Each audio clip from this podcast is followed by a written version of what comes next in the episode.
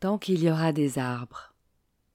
Une série d'histoires d'arbres racontées par des humains pour qui les arbres comptent.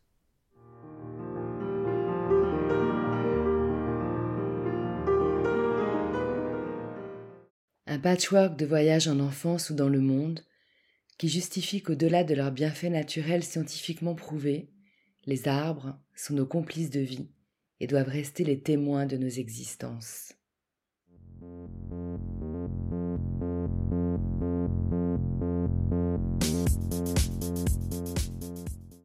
Je suis Nat Gross, fondatrice de Ma Pause Nature. Je guide des bains de forêt et des ateliers végétaux créatifs. J'aime fédérer autour de mes passions et créer du lien. D'une petite graine plantée, un terreau s'est formé, et naturellement un réseau racinaire a vu le jour. Un arbre de parole et d'écoute est né, et pour nourrir mon arbre, j'ai récolté des vocaux, encore et encore.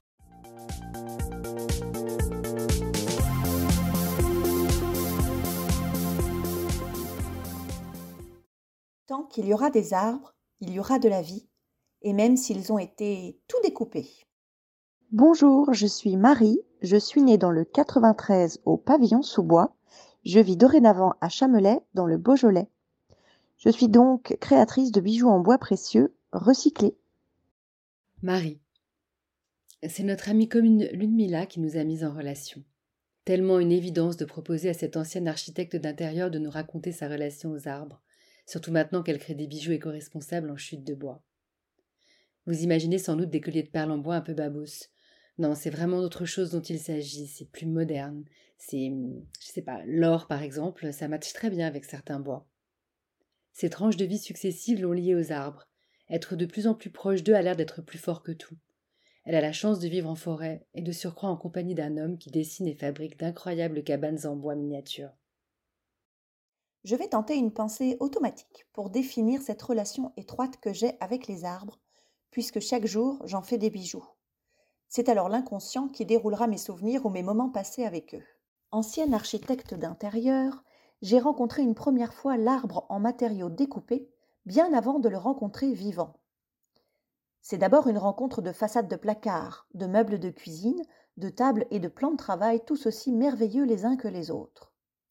Je les regardais se mettre en place dans les habitats et notais que ce qui lie les gens dans leurs choix architecturaux ce sont bien souvent les arbres avec leurs veinages incroyables qui viendront crâner sur leur table à dîner. C'est d'ailleurs souvent la couleur miel du chêne naturel qui vient en mettre plein la vue aux invités. Pensent-ils seulement à leur vie d'avant, lorsqu'ils étaient fiers en forêt? C'est en tout cas ce qui me dérange dans ce monde de luxe et me donna envie de le respecter et de le sublimer de manière éco-responsable. Bref, j'ai quitté l'archi. C'est ce monde qui parfois oublie la simplicité d'un baiser ou d'un vrai regard humain, ou qui oublie de croiser le regard d'un arbre en forêt, tout simplement. Puis, j'ai rencontré les arbres une seconde fois en forêt en quittant Paris. J'ai pris le temps de les regarder et de les aimer. J'ai un petit faible d'ailleurs pour le sapin, qui rafraîchit nos soirées d'été. J'ai longtemps foulé le plancher d'épines durant mes longues balades à cheval, et j'ai encore le bruit sourd des sabots sur le tapis d'aiguille ainsi que leur odeur enivrante.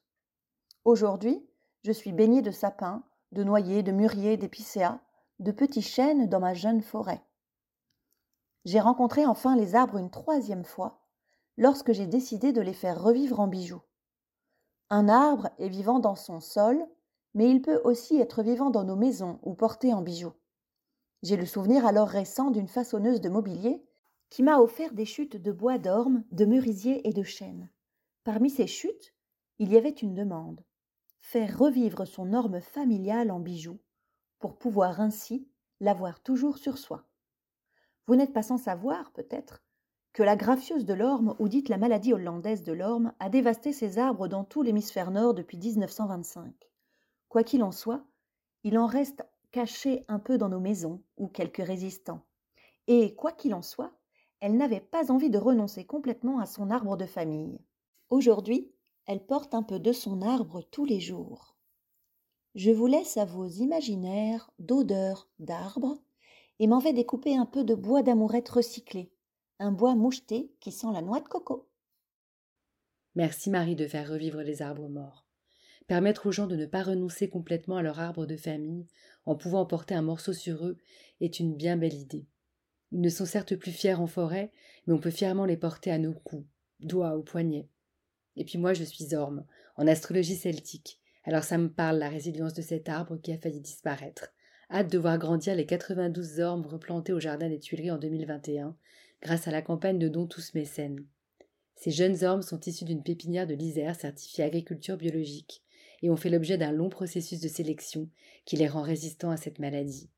On leur souhaite longue vie et de finir en bijoux le plus tard possible.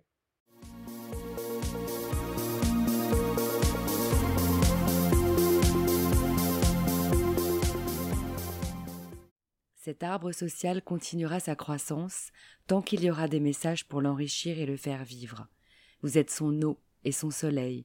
Alors merci de l'aider à grandir en likant et partageant ce projet, car tant qu'il y aura des arbres, il y aura le passé, le présent et l'avenir.